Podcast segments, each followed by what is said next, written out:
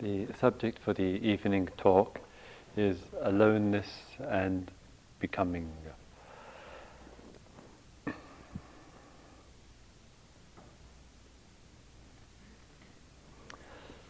At the beginning of the uh, of the year, Henrietta and I were in India, where I go to Bodh Gaya, small village in the state of Bihar, where the Buddha was enlightened, where he gave teaching some two and a half thousand years ago, and in recent years, since about the mid 70s, I have been going there regularly to give some uh, teachings there.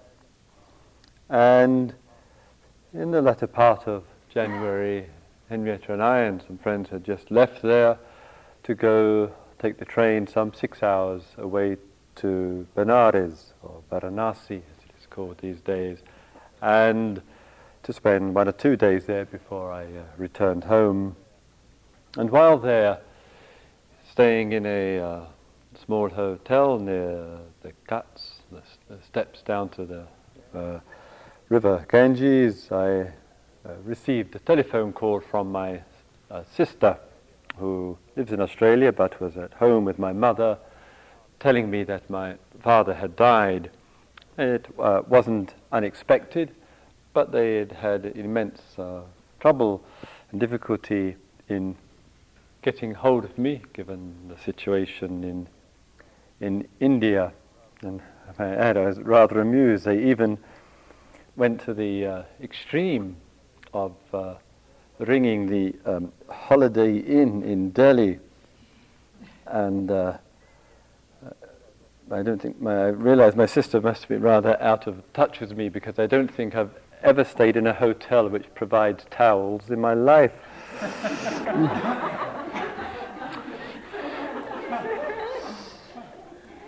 And so after I uh, received this um, um, the te- uh, telephone call, I uh, went for a, a, walk along the Ganges, along the steps there to the burning Ghats, where those who uh, died that day in um, Benares are cremated on the, the banks there of the river.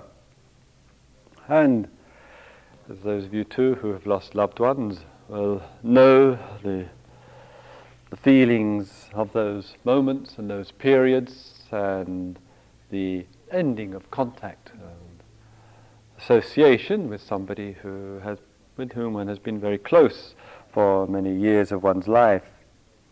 And in those times we find ourselves reflecting on our life and other lives, on the circumstances on life, and of course, particularly on the life of the loved one. And we see too how we, as the living generation in the whole processes of things, we move through the, the phases of babyhood, childhood, to teenagers, to adulthood, middle age, old age, if we pass through all of those periods. And we might say of that we one thing becoming older, becoming different in appearance, sometimes in attitude and perceptions, as we move and become through these phases of life. And in that, and one level, we might say this is something that you and I, that we all share together and participate in together. And also, it is something of our of our aloneness too, in this world of togetherness. And I think sometimes with our uh, life and the experience of our life, sometimes there are these moments, and sometimes rather perhaps sadly, that they're sometimes confined to the very beginning of life and the end of life, to a birth, particularly if we had the privilege of witnessing or participating in a birth, or at the end of life, when in those times sometimes there we are struck by the, the magnitude of being alive, of being on this earth, and experiencing something which you know, we've had no intention or wish to be born into, no anticipation of, no, no preparation for in any way, and yet we find ourselves on this earth as a living generation and with a future which has an immense number of unknowns to each and every one of us. And yet there's a certain assurance too that given 10 years, 20 years, 30, 50 years, maybe a bit more for a small minority in the hall here, we, our life will have exhausted itself and we'll have come into this world and we will have passed out and all the contact and all the familiarity and the associations, the experiences, the friendships, the problems will have come to a halt. And we see too that when we look at our life, the aloneness of it and the togetherness of it, the becoming movement of our life, that in a way it's all this is all that we will know insofar as when we die, we're not going to be able to, I suspect, look back and say, oh, I'm dead. and so for us, in experiential terms, we might say this is it for us. And here we have our life and our being with all the vulnerability, the fragility of it, and the the enormity of it. And sometimes in our reflections, spiritually, philosophically, we can find perhaps some vehicle in there, our reflections for some sobering in a way and perhaps maturing of our life and the, the way that we are living from day to day and what we are doing with our life. And there are so many times we, the philosopher inside of us, sometimes as it were, moves to our head and we forget perhaps that there may have been some original depth of statement, original depth of communication. And one of those which I have in mind, which we have said to ourselves and we have said to countless others, you can't take it with you.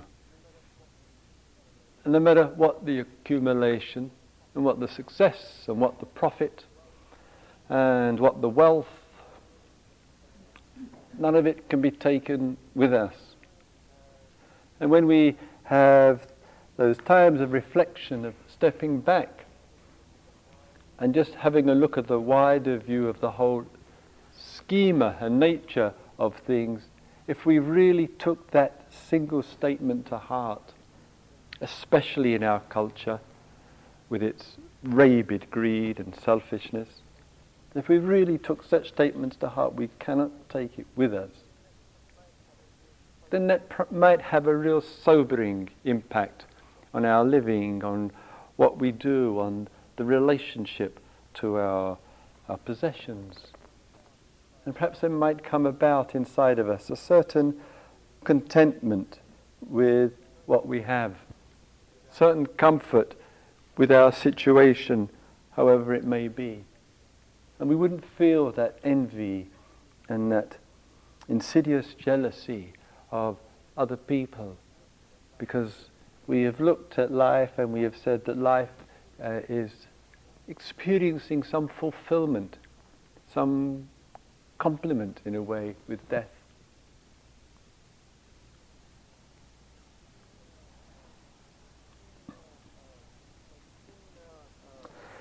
In uh,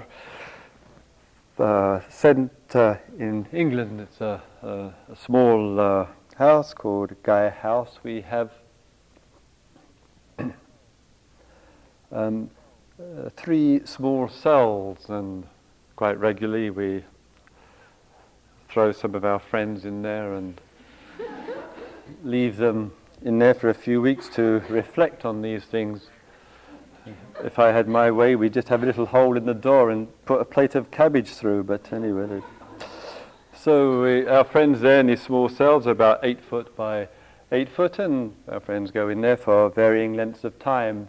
And just recently, one of our friends was in there for several weeks, and I, he, I, and I said to him, let's um, get out of here and go for a walk. And we went for a walk, and we were talking and discussing becoming in the whole process of movement in time and the ideas that you and I have about becoming this and becoming that. And he was commenting in the, the stillness and the silence of that uh, cell how even in just the quietude there with having just nothing around him and just that space and nothing going on day in and day out, that the becoming movement, of course, is still to varying degrees taking place. And what he was noticing, and I think what we notice in ourselves, is in that becoming movement, in that process of being somebody with a particular function and role, and the, the, the shaping of it through time, that it requires for whatever we wish to become others. It requires that cooperation of situations and environment and knowledge and cooperation of the world, immediate and distant, of the world that we live in, in order that you and I may become whoever, whatever we want to be. And how, in that process of becoming, and in that interest in becoming, and how much that is inside of us, inside of human beings of any, I think, any culture, the becoming process is taking place. We wish to become whatever. How, in that movement of becoming, how does that becoming affect the relationship with people? What's the What's, what's manifesting through that wish? How do we treat other human beings in our interest to become? And so sometimes when we, when we, as I say, step back a little bit and look at a more overview of our relationship to life, can there be that becoming which is so considerate and kindly and thoughtful in the world that the becoming is free from the wish to become at the expense of, at the exploitation of, at the abuse of. And then when that becoming there is taking place, that movement in our heart, in our thought, in our intellect is taking place, it seems that what's asked of us to say, in that thought, in that movement, let the movement accommodate those who are close. Let the movement actually embrace in the awareness the impact of that on those who are around.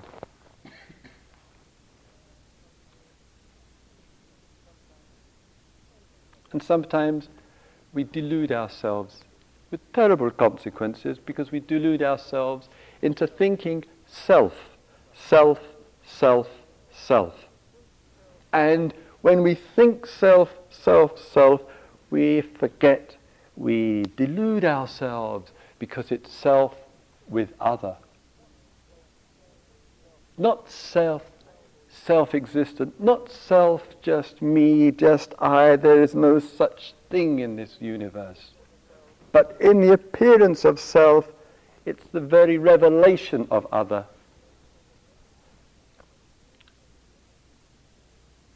What would that mean for us as human beings? What kind of awareness, what kind of resource would be necessary for us to dig deep into ourselves and dig deep in such a way that in the appearance of self, immediately there's a light of other. And the light of other which says others matter as much as self. Self is revealed through the presence of other. Self has no self existence to it. No substance to it of itself. It's born in relationship to other, exists in other, through other. It kind of awareness we need to draw out of ourselves to, to see that. And how that would affect the speech, the language, the word, the pen, the movement, the sharing, the being, being together, because self is the invitation to other.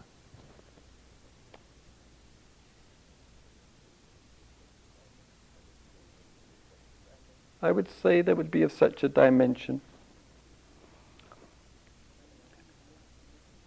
When we see the emptiness of the belief of self as me, as unique, special, different, separate, or whatever, that we see through the fiction of that, the make believe world of all of that.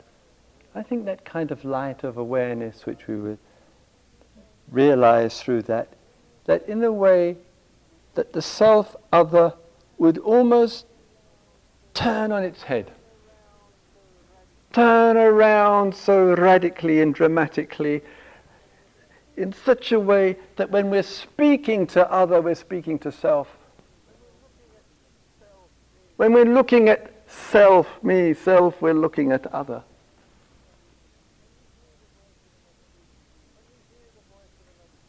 When we hear the voice of another human being and she or he is speaking of their difficulty, their pain, their confusion, their, their love, their affection, their relationship, whatever it might be, there'd be an ongoing revelation in all of that of ourself. We'd feel the closeness of it because self and other would, have, would be interchangeable.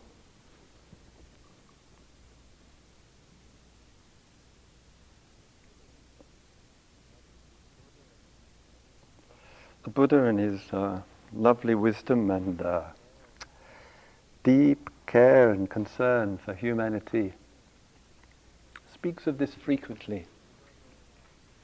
Speaks of a, a sensitivity to life, of an empathy with life, of a deep friendship with life, with life forms.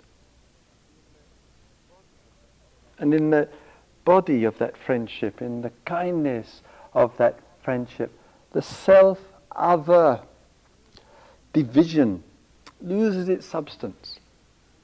Feels deeply kindly towards people. So that when we feel inside of us the, the, the, the movement of becoming, and you and I, we ha- and others and our friends, we have our aspirations towards becoming. We find ourselves here dwelling on what we might become, what might take place in the flow and the rhythm of time. In those thoughts, in that stream of thinking, in those ideas and in those plans, how exclusive is it? How narrow, how restricted, how much self is in it. And how much is that awareness in the stream of thoughts simultaneously in relationship to others, to other selves?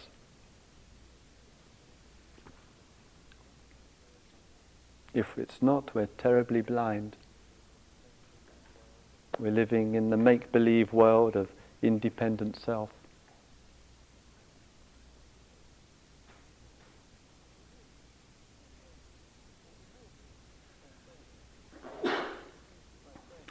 On the walk with my friend, who is still sitting in the cell, I don't think you'll mind me talking about this.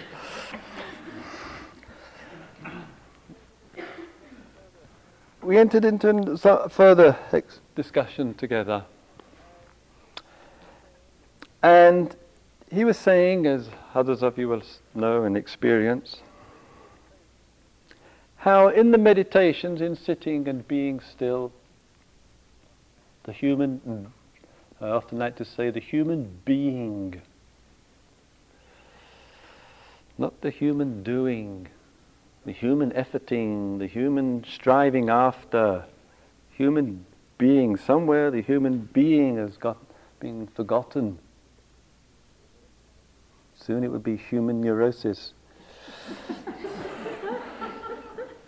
So sometimes we recall.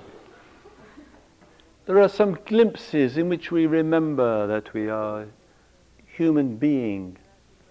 And sometimes in, in that, in those moments, there is that contentment with just being. And with our contentment with our being, there's a, a general sense of settling in to the here now situation. And yet, the very organic life itself, the very way of life, seems to be that even in being, there's becoming. Even in being utterly still, the state of mind, the state of awareness, the state of absorption, whatever, can't just be. When we're very receptive to the process in our utter stillness, still there is some expression of becoming taking place, becoming deeper, becoming more aware, becoming more concentrated, becoming more conscious, becoming more still, whatever. so we look and we explore and we see that when we look at our life, there is the becoming process. Sometimes we invest that becoming with some higher principles. We might call it ev- evolution, and we get the idea that we're evolving onto something greater, either collectively or individually. Sometimes we sense we're just being present. And, when, and, and from this literal standpoint of just being here and now, in the subtlety of the moment of being here and now, it doesn't feel like we're going anywhere. We're moving anywhere. We're just right now. So when we look at our experience of life and our relationship to life, at times, quite truthfully and quite experientially, we can say, I am just right now, that's it. And quite truthfully and quite experientially, we can say that we're becoming and changing and we're moving from one state of being, one condition to another.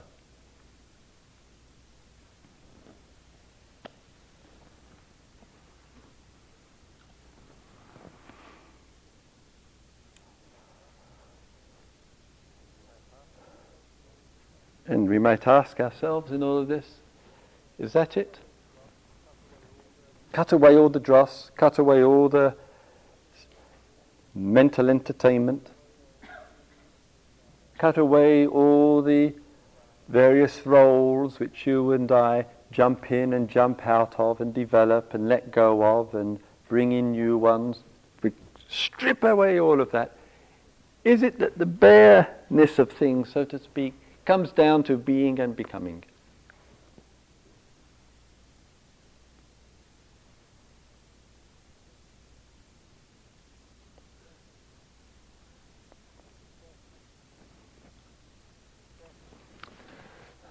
I think death is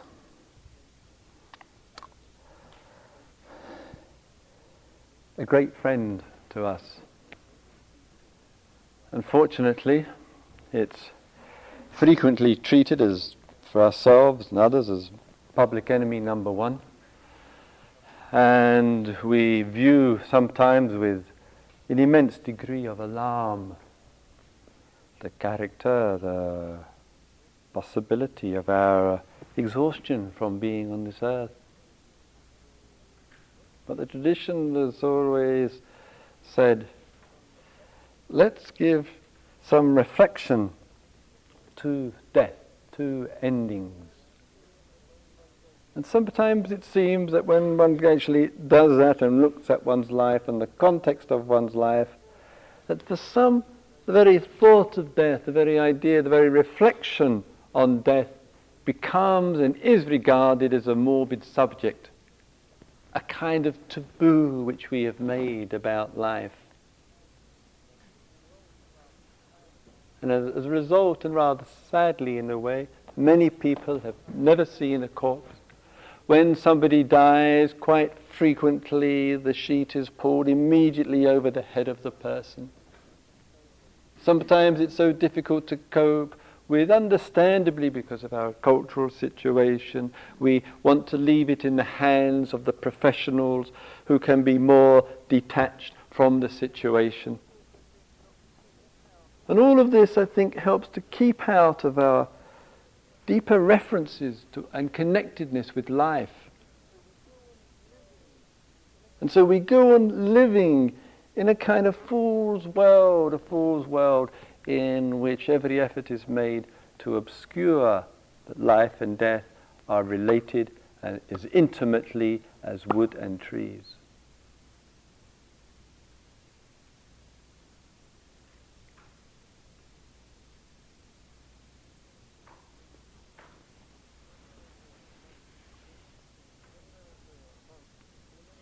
When I was a monk in the monastery in the center of, we did much of our sitting and walking outside.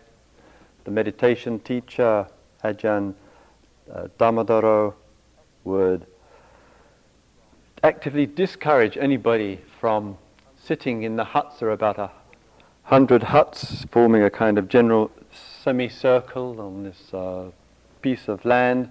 But he didn't like the monks uh, or the nuns um, in the monastery doing their meditation in their huts. Mostly, I think, because he didn't trust them. so there was great encouragement to be visible, to be outside.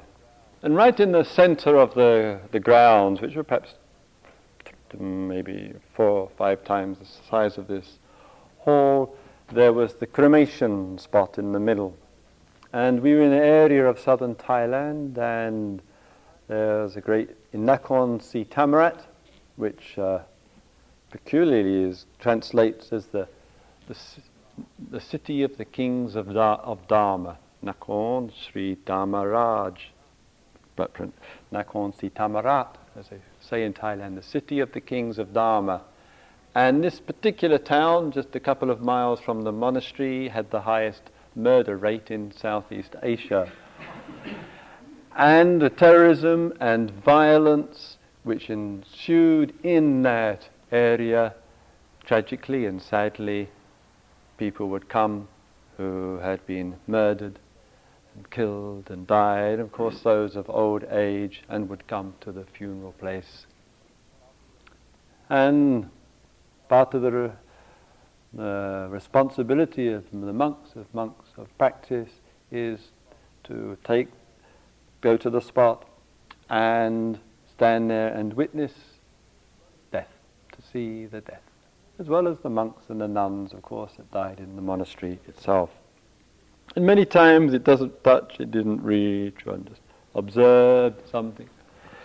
But sometimes in the witnessing of life and the witnessing of death, and all the forms from a creature to an animal to a, to a human being, sometimes it registers. Sometimes the organic truths of life touch us in a way which can contribute to waking us up, can be a friend in, in getting a clearer perspective of the conventional state of our human existence in such a way that you and I never take it for granted.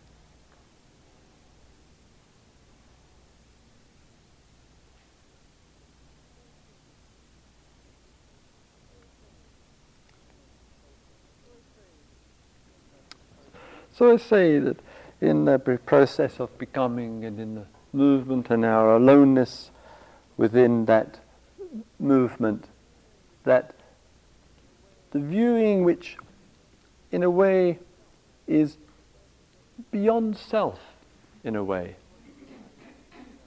What I think what we find in our everyday mind is the preoccupations about my personal life, my family life, my relationships with other people. And we've got so involved at the level of personal self. And there's, of course, in the conventional world, there's clear place for that. There's a clear appropriateness for thinking about one's personal self. But this spiritual tradition has said and emphasized again and again it's not just about that. That this self is just a conventionally agreed self, conventionally made up through the circumstances of interacting human beings. And if we don't get too preoccupied with it, we don't make too much fuss about the state of our self, the state of our mind, the state of our body, and all that which makes up self, then there's, as it were, the door can open a little bit. We can allow into our hearts, into our consciousness, a little bit more light about life instead of about me. And in the teachings of not self, not me, not I, they, they begin to make sense.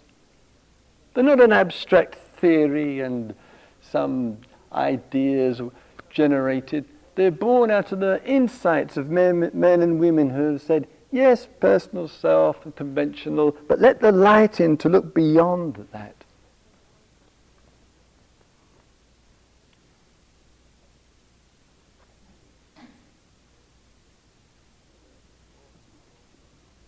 And uh, of course, of course, we, we don't get the encouragement.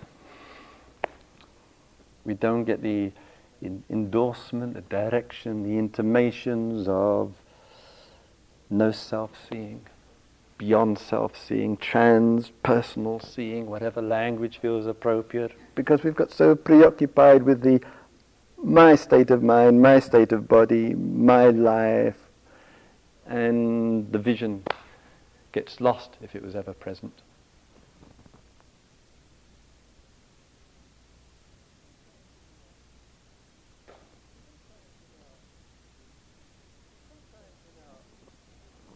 So sometimes in our bare aloneness and the willingness to uh, experience that, that bare aloneness, sometimes with the becoming process that goes on, there is a becoming process which is the becoming born of interest in oneself.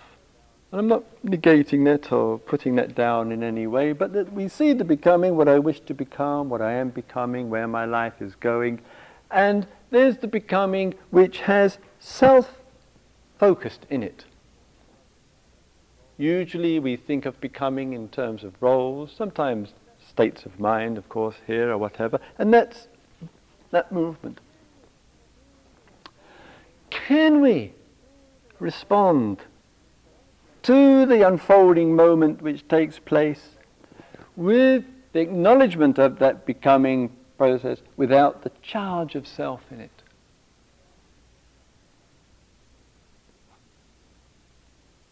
What would it be to do that?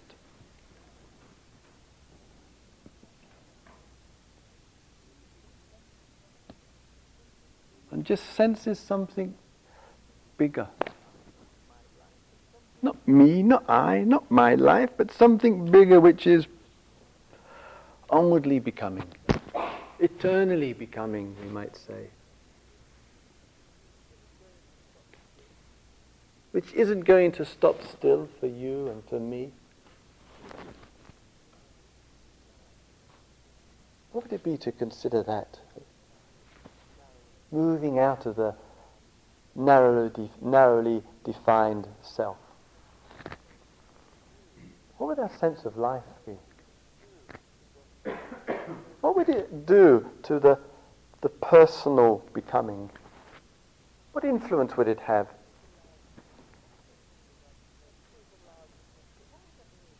What if there's a larger picture? What would that mean about the personal becoming and death?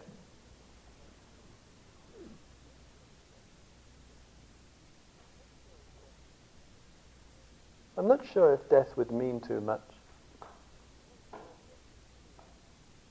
I'm not sure if that sting you associate with the end of life would be a threat anymore.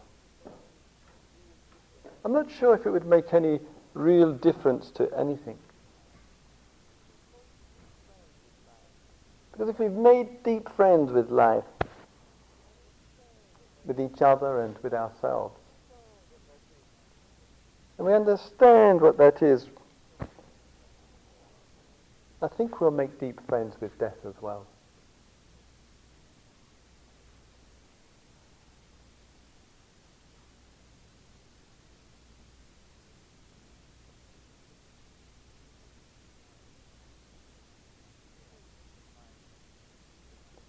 So we have some time and opportunity in our time here to look into all of these things.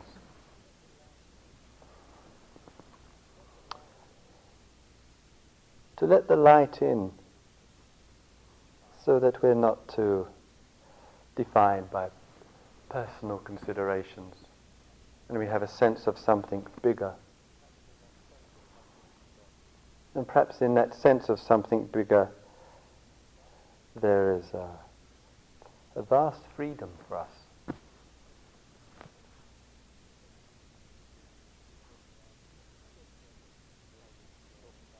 I don't think these things which we talk about in the groups or which are explored a little bit in these uh, evening talks and in the meditations and reflections, I don't think any of this is so far away from us. I don't think any of these inquiries, explorations are a long, are, are a long way down the road. I think our liberation and our discovery of what is vast is very, very close at hand, closer to us than our thoughts, closer to us than our ideas of personal existence.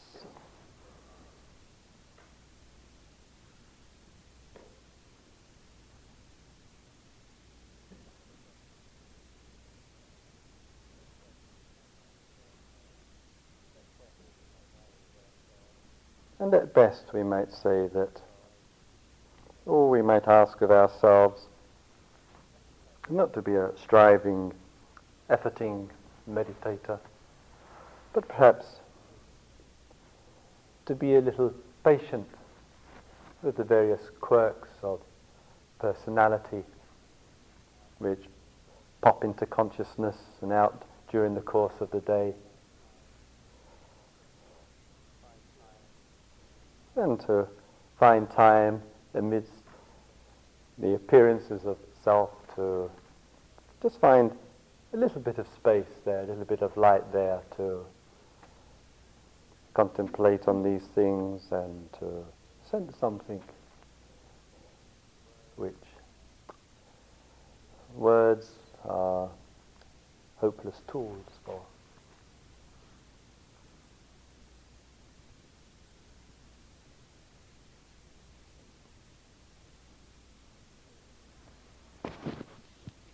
May all beings see into life. May all beings see into themselves. May all beings abide with freedom.